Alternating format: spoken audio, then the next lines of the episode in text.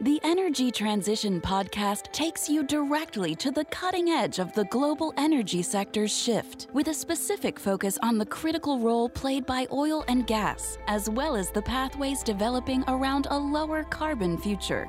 Your hosts, Leslie Beyer, Energy Workforce and Technology Council C E O, and Dan Pickering, founder of Pickering Energy Partners, are joined by Josh Lowry, president of Upright Digital.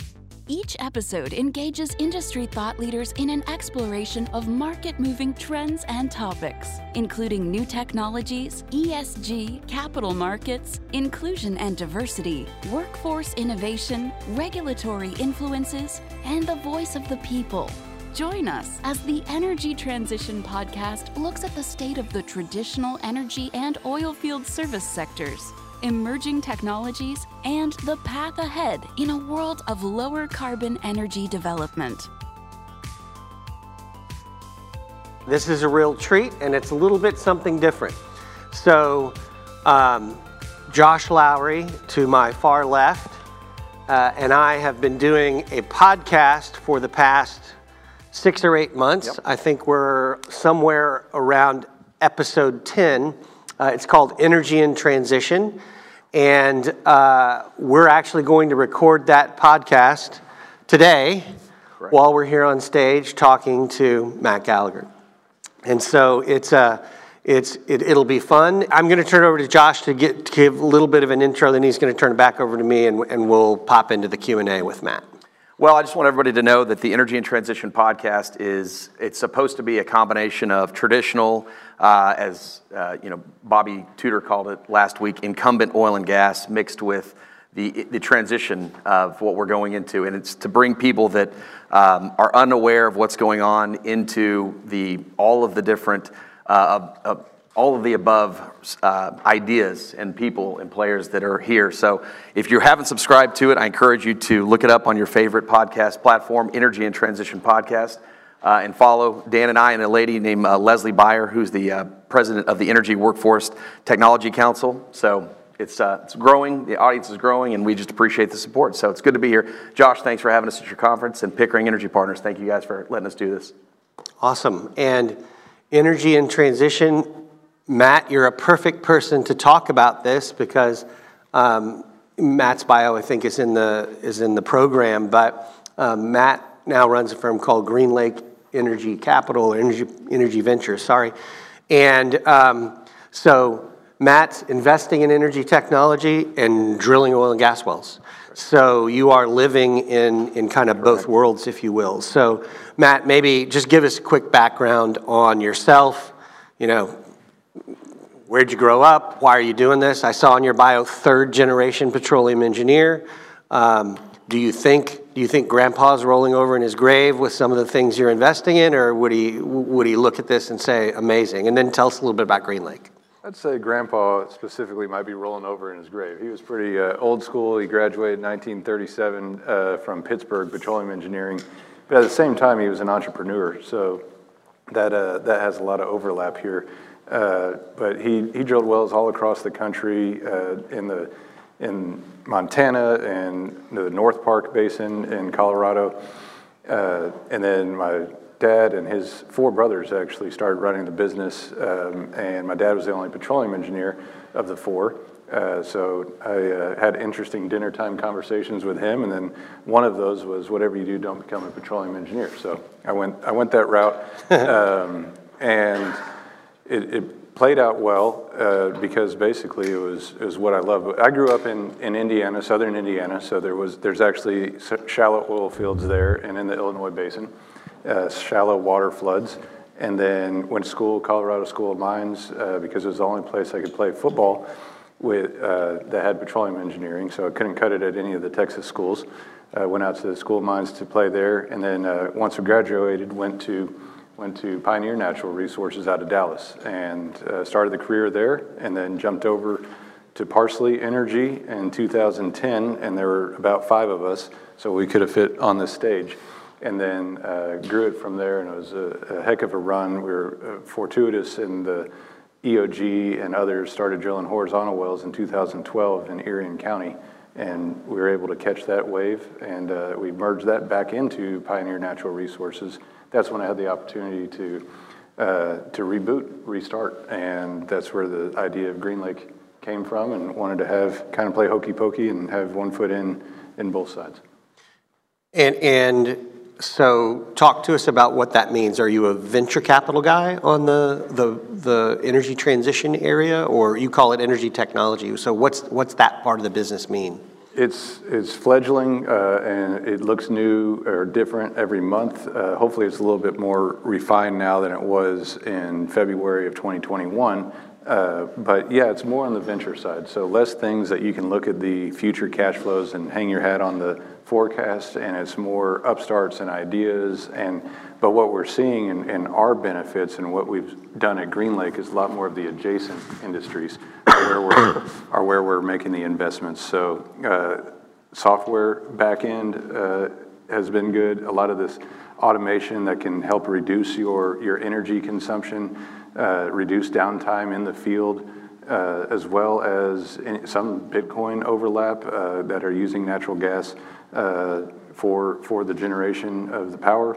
Um, and then we've looked at some emission control items. So uh, we've looked at a lot. Those are those are kind of more of the three investment side of things that, that we've done. But you know, we we are by no means experts. So we're just trying to get in with good people with with great ideas that have adjacencies to to old school fossil. Mm-hmm. And do you?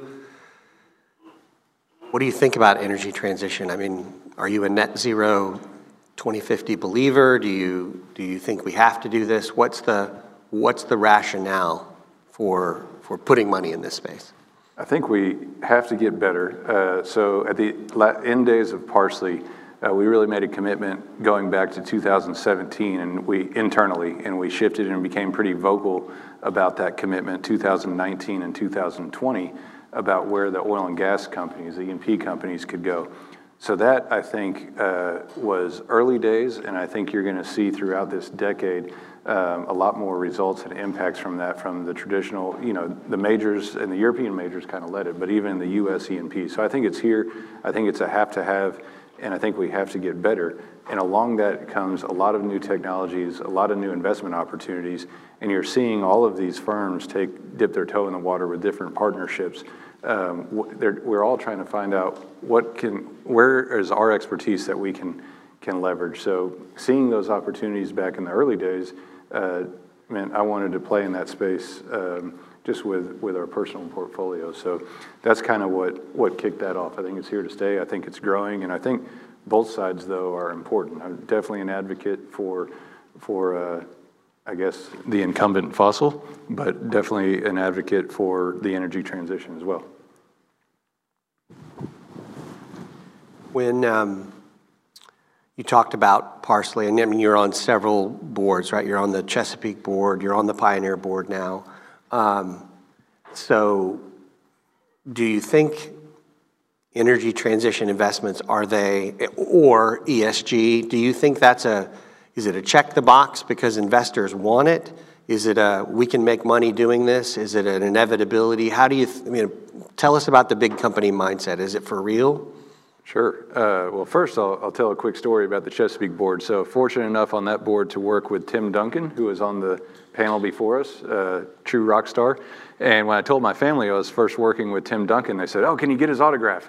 And I said, no, not that Tim Duncan.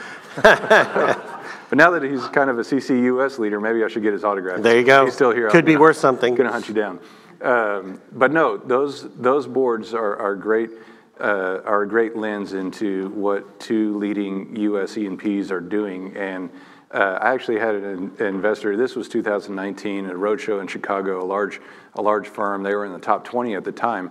And they said, um, sorry, it was two thousand eighteen, and because we didn't have our first sustainability report yet. And they said, can you get this sustainability report out there? I said, we're, we're staffing up, we're, um, we're doing the back-end analysis. It's just gonna take us a while to get the, these numbers all compiled. And they said, can't you just get a couple interns? I mean, we just need to check the box. Exact exact term. That was two thousand eighteen. Uh, top twenty E and P investor as a generalist that had other investments as well. Well, that shifted quickly um, to where now you look at the S E C and you look at the Big Four, and they're looking at auditing, you know, the, the numbers that are in these sustainability reports and the promises that are being made.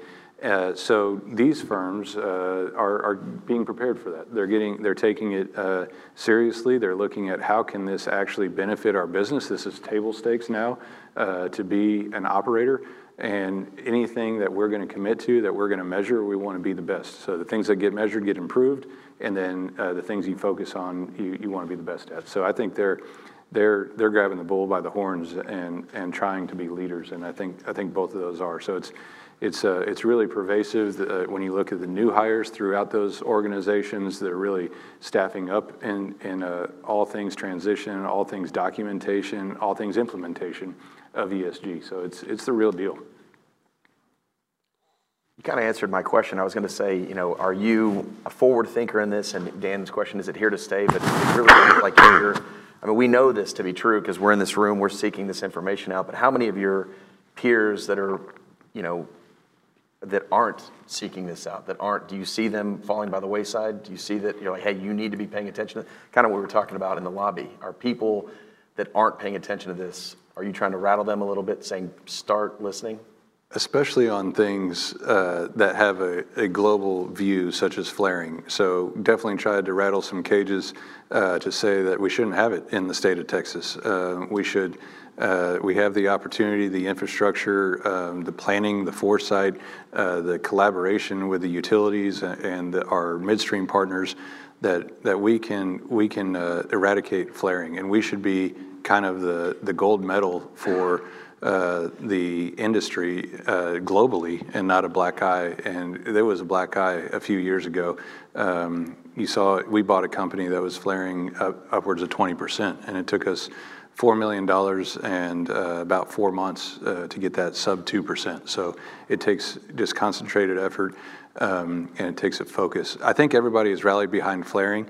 Um, I wish you could be as dramatic on the other things, um, but I don't think it will be, I don't think they'll be left behind if they have great rock quality, if, um, if they're doing, if they're doing the rest of their operations okay. They're going to skirt by, but they're going to be mid-pack, and um, they're not going to be top decile.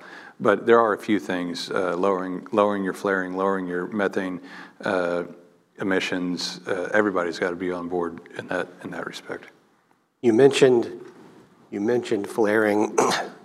Did you believe that before or after you bought the emissions company? I'm I'm teasing, um, but talk a little bit about the investments that you're making on, on the venture side. Are you deploying, is this a half a million dollar things? Are they, you know, do you have to put ten million dollars into companies to, to really get exposure to this sort of new energy technology?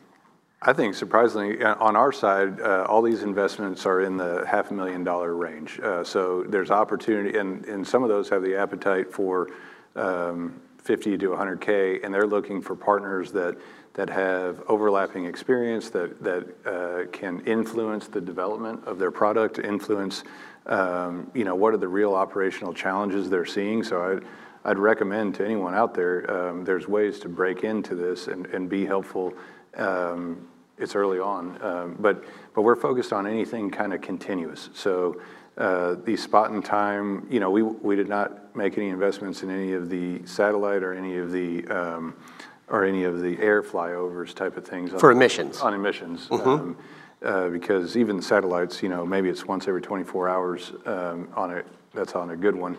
Um, so that's, that may not be enough, but um, on the continuous side, that's when you can really um, get ahead of something. You can see a leak right away. Uh, you can pump through A I, and you can reroute a truck out there immediately. But I think there's opportunities. Um, These things, once they have to go to scale, they're going to need much more uh, dollars behind them than, than we have at GreenLake on the transition side. But um, I think there's opportunities across the capital stack and, and the size for everybody to kind of get in. Mm-hmm.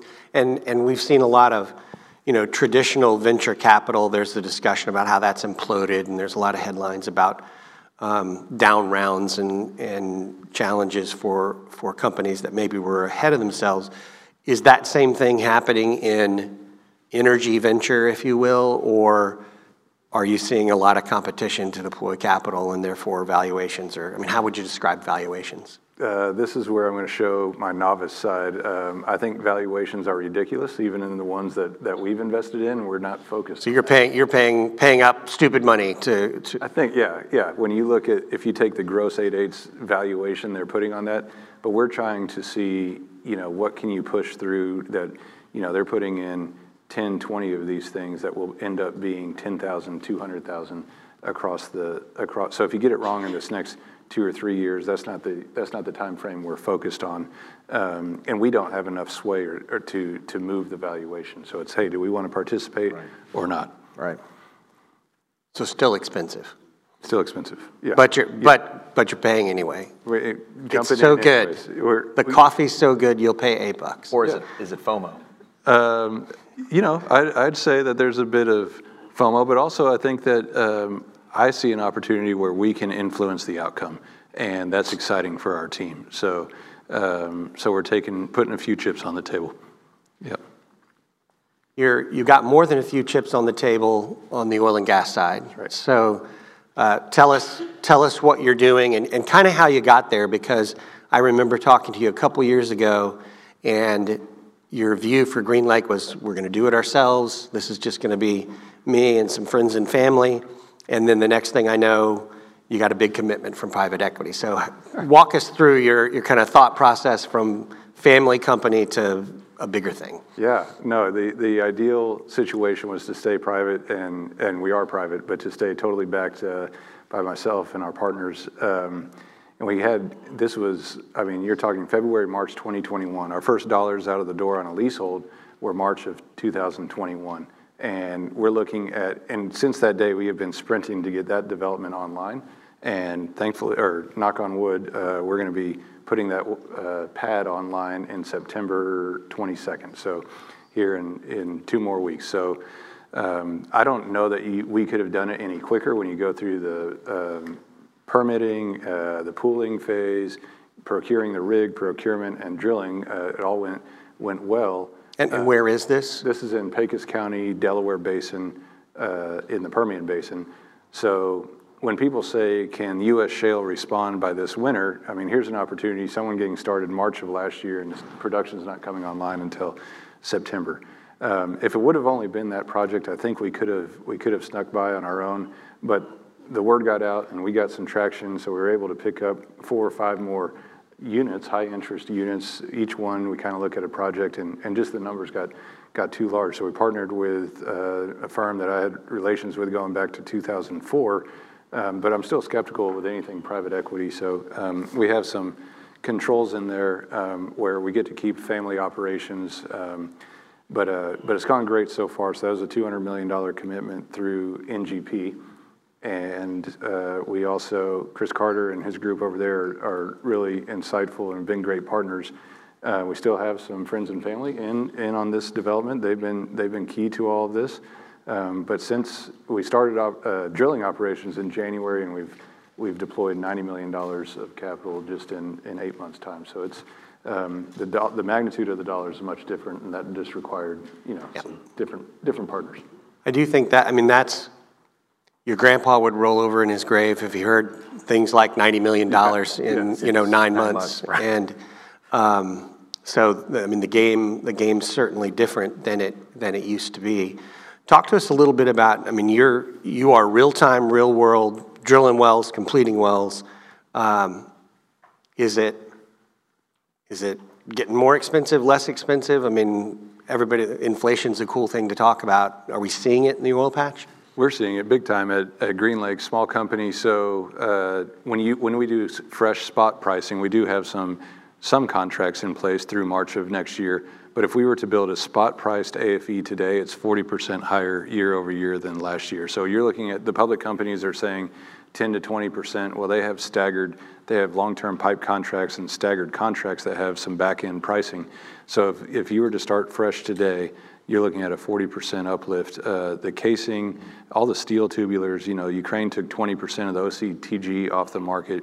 You're seeing, we were talking about the uh, the manufacturing input through the natural, uh, through the gas in Europe. Uh, well, that's feeding through the whole system. Uh, our cement has gone up quite a bit. Labor, which spiked, I would say, in the first quarter of this year, has been uh, right-sized, has been relatively uh, uh, fixed uh, because we're not seeing that steep slope in the rig reactivation. So labor has plateaued um, on on the cost side, but the well, steel European and the tubulars gas is going to get even worse. It's a, yeah, it's going to yeah. get worse. So what are we going to do there? So um, there's not there's not clear visibility to this this pricing structure plateauing, and, and I think you're seeing that in the rigs rig, rigs rolling over. So the last six weeks we've seen a decline in in rig count. So.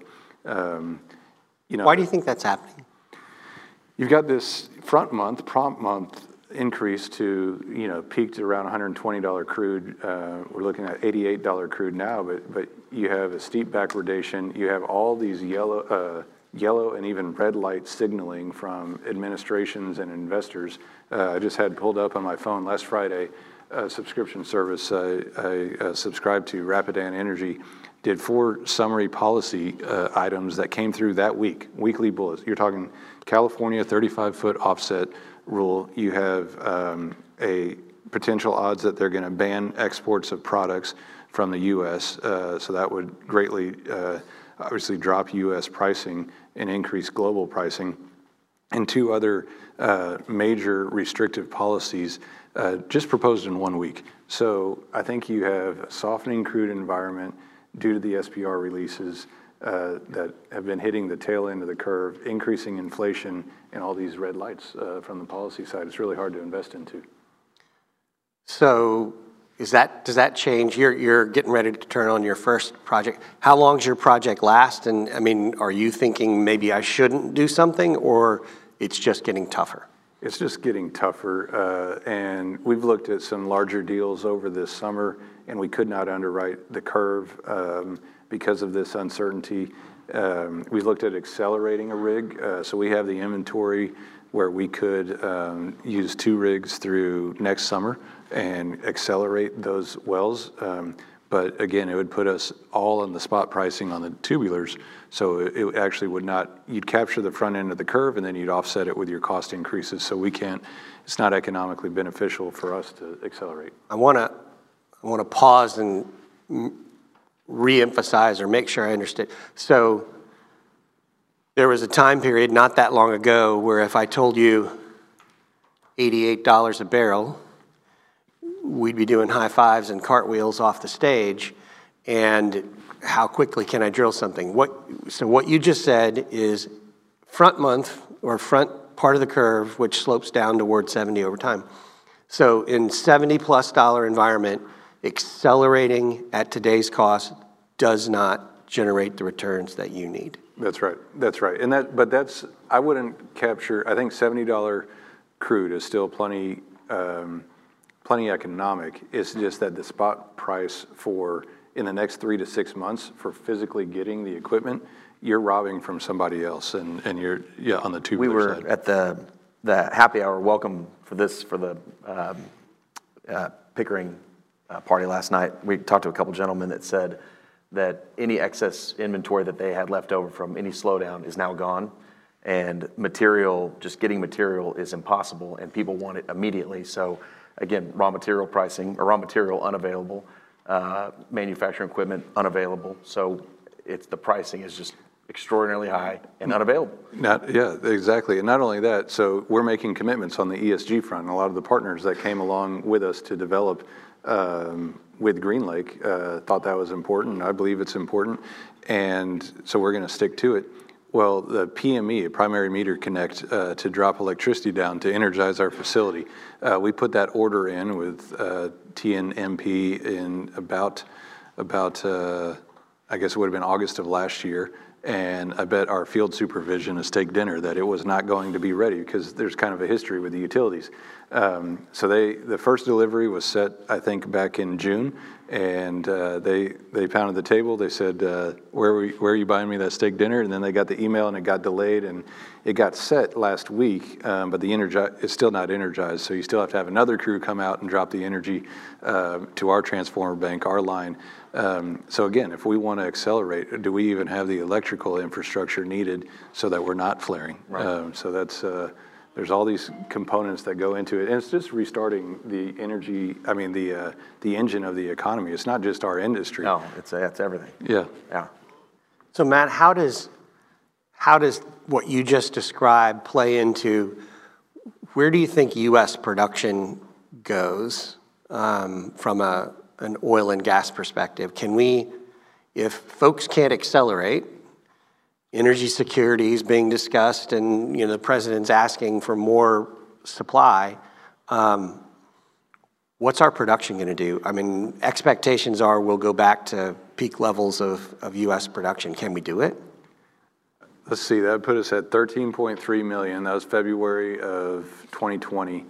Um, I think we'll get there over the next decade. I said at that time uh, that I'm never going to see it in my lifetime, uh, so I was a little dramatic. um, but I think uh, I think we're in five hundred thousand a year, so we're still growing. That's the good news, and I think it's healthier growth. It's more durable growth, and but it's just can can we respond to a dramatic? Can we displace ten million barrels a day? Uh, of Russia overnight? No, and that's the, the hard and fast answer. But um, I, I put us at about five hundred thousand barrels a day of growth um, over the next decade, so that's another five million. You're saying per year? Yep, per year. So I think we get to...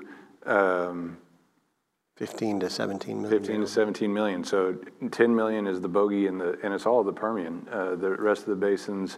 They're, they're growing month over month right now, but I don't think they'll get much past their peak uh, two thousand nineteen. So the Permian bogey is uh, over under is ten million barrels a day. And I, I'm taking the under to about nine million. Wow. nine million. Okay. So. And you're, you're getting ready to turn on your first pad. Talk to us. What's, what's, um, what's GreenLake going to be in three years, production-wise? Yeah, so we, since we're running a one-rig model, it gets kind of finally self-funding last year, uh, next year, um, and that kind of plateaus around ten thousand B O E a day. Um, so, well, that's net to GreenLake. You got to put the uh, twenty-five percent royalty owners on top of that, so twelve point five, and then uh, another ten percent. Uh, so you're about thirteen point five uh, gross B O E per day uh, is what you can deliver, and that on a one-rig program. One rig, and we're kind of, I would call us, I don't know everybody's definition of core and tier one and fringe. Um, we're we're kind of tier one and fringe. It's hard to it's hard to uh, to elbow your way back into the core. Um, so if you the core rigs, they could probably deliver fifteen to seventeen point five B O E a day on a, on a stabilized basis. Um, So that's that's from scratch. We had zero base production, and we're just growing up to that ten thousand. Uh, of course, that's drilling new new inventory. Um, that peak should last uh, two years, and then that peak goes on a decline. Mm-hmm. Um, so, U S oil production goes up in your in your estimation, but it's hard to do, and it's hard to go faster. I, I'm I'm grappling with this. with this issue of you can't add another rig. If you can't add another rig, is that, you know, how are we going to start adding this half a million barrels a day unless oil prices go up or well costs come down? Uh, exactly. I mean, I, I think if you see, you know, policy easing or policy clarity and the tail of the curve come up, miraculously we find, everybody finds a way to add, add rigs, um, especially the private guys. But again, the private guys don't have the inventory. We're building things a little differently than the public. So yes, we reactivated, we're over fifty percent of the rig count now, but that's about a twenty-four month vignette. Uh, and then and then it should, that window starts closing, I believe. Uh, so it's a, it's a real challenge, um, especially on the crude side. Talk about natural gas, easier? I think that's that's a different story. That's all, uh, the inventory is definitely there. It's been artificially constrained.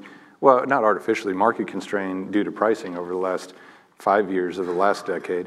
Um, you know, you're looking sub three dollar gas, and then you have the basis netbacks. Um, so people probably weren't going to grow into that environment.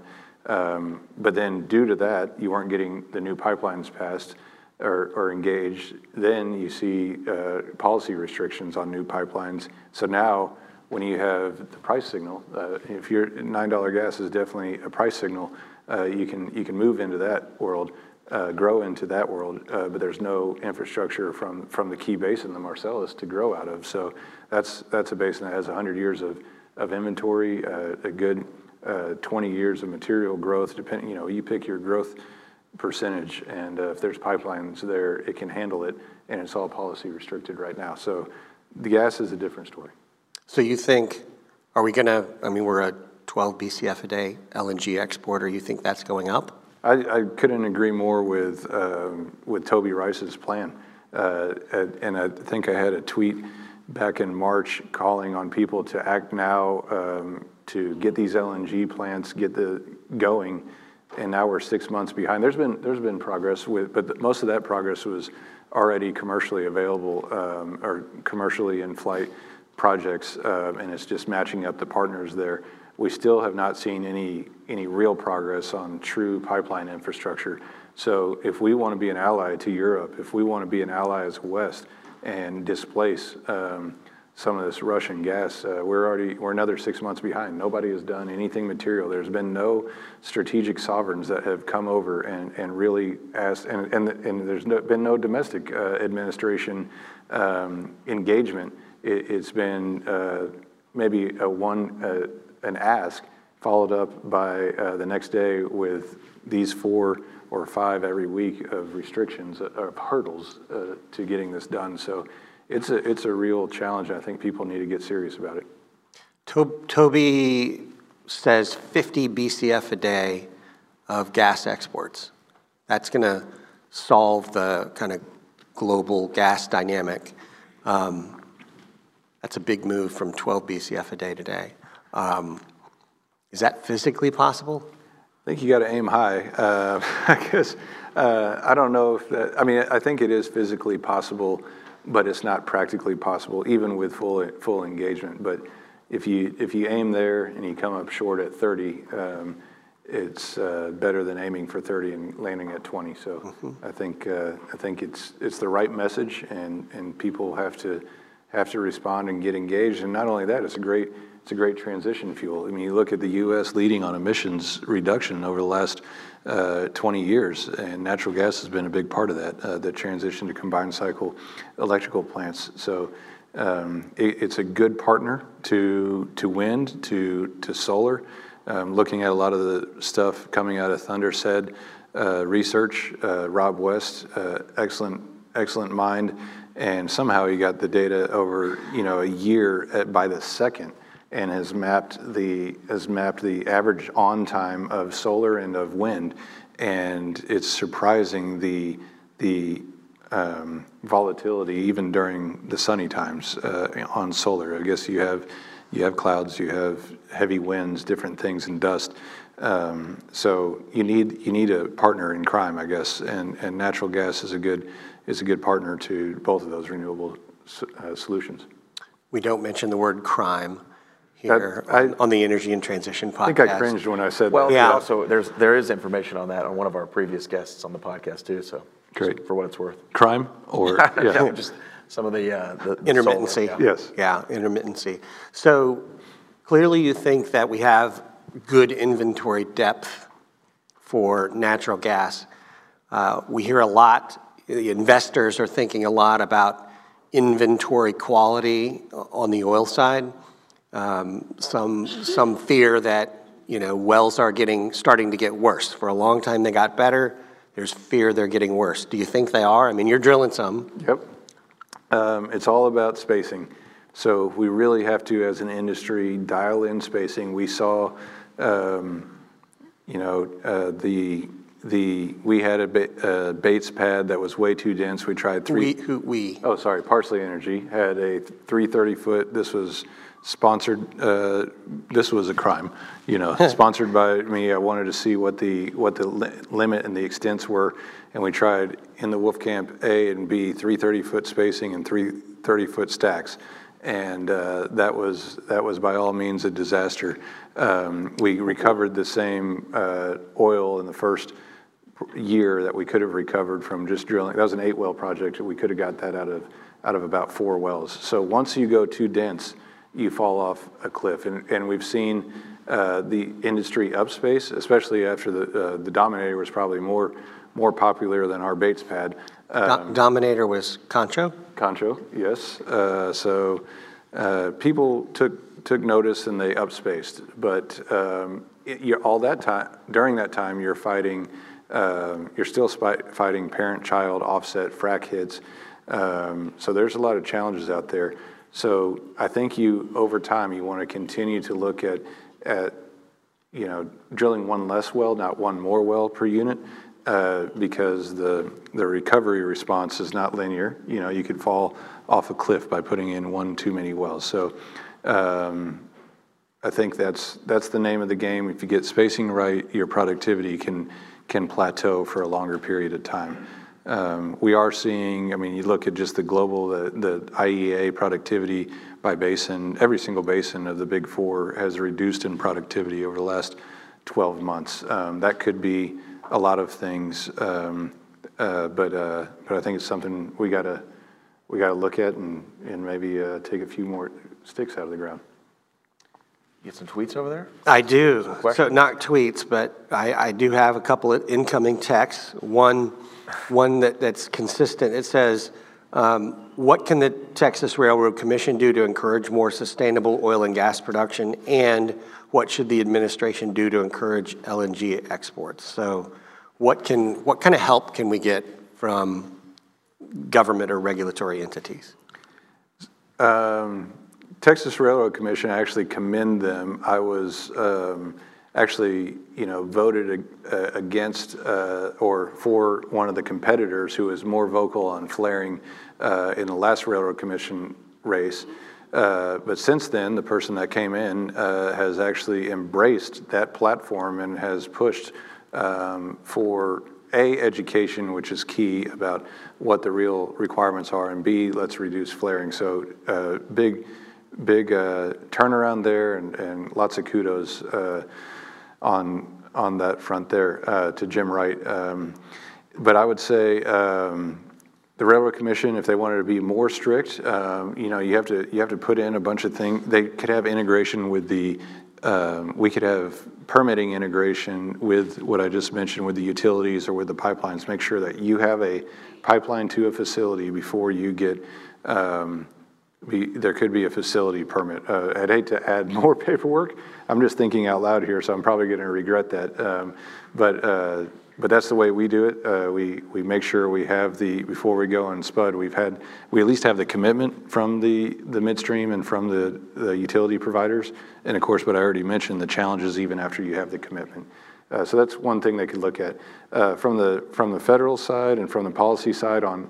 On L N G, we've got a lot of work to do, and, and there's, it's just do not add additional um, limitations. Uh, the E I A, I'm sorry, the um, um, E P A uh, has just um, put two two more stringent requirements on on the likes of Cheniere and others on on some of their uh, big compression emissions, and, and it's solely. Uh, you know, in the near term, uh, going to target the capability of L N G capacity. So we've got to phase those in in the proper timing, uh, not not tomorrow. If that's something that's identified and important, they, let's put a twenty thirty time frame on that, or let's put a, uh, but you have you have the president saying, we're in wartime, why aren't we responding in, in the left hand, or on the microphone, and then on the behind the scenes, you have all these uh, additional things coming at us uh, and the industry tomorrow. So um, they just need to put the proper time frame with long enough lead time. The industry and everybody in this room and the investors we saw before is, are going to solve those problems. We just need some time.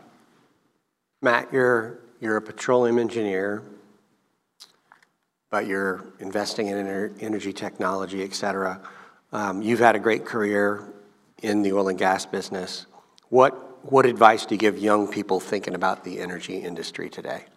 So I bet I think the uh, the global message to every, all the young people today are exactly what my dad's message to me was. He, he said, do not become a petroleum engineer. And, and I went against his grain, and it turned out okay. So uh, I think people, you know, if they have a global appetite, they like, um, they like interacting with the world. They like human flourishing. They like doing things that are good for the planet, or, I mean, good for uh, especially people. Um, I'd say, I'd say look into oil and gas. Uh, in oil and gas, you're going to have the opportunity uh, to drive outcomes in the transition. Um, and you're going to have a real, you're going to understand things subsurface. Um, so it's not lost, but it has to be a passion uh, of theirs. They have to be interested in it. Um, and if that's not the case, um, take a couple minors in it, and then and then go the energy, go the business route, um, go the transition route, because that's that obviously is going to be a growing, a growing field for a long time to come. So, mm-hmm. Good advice. We could go another forty-five minutes, but we can't. And so, uh, one of the fixtures of our Energy and Transition podcast is the lightning round. That's right. So, Josh, are you ready to just pepper? So I'm ready. Matt, you do you you don't get to expound on these answers. You just get to say yes, no, or answer. So one word answer. Um, with mm. that, kick us off, Josh. Franklin's barbecue or Luling's barbecue? Franklin's. House of the Dragon or Rings of Power? House of the Dragon. Austin or Midland? I'm sorry, guys. Austin. Will the world make net zero by twenty fifty? No. Wind or solar? Um, hmm. I'm going to go solar. Baseball or football? Football. S and P five hundred for the rest of twenty twenty-two, bullish or bearish? Bearish. Cash or crypto? Crypto. Whataburger or In-N-Out? Arby's. Oh, Arby's. It stands for America's Roast Beef. Yes, sir. That is true. Um, puppies or kittens? Puppies. E and P stocks or tech stocks? E and P. And I'm going to wrap us up with the question I always ask. Will the Houston Texans make the Super Bowl in the next decade? You probably get this answer a lot. No. Yeah, that's right. One guy made him happy. Yeah, yeah. I mean, nine no's and yeah. one yes. I'll, I'll remember that forever. Matt, thank you so much. Right. Thanks to the audience for your questions. We really appreciate it. Yep. Matt Gallagher, let's give him a round of applause. Thank you, buddy. Great, great job.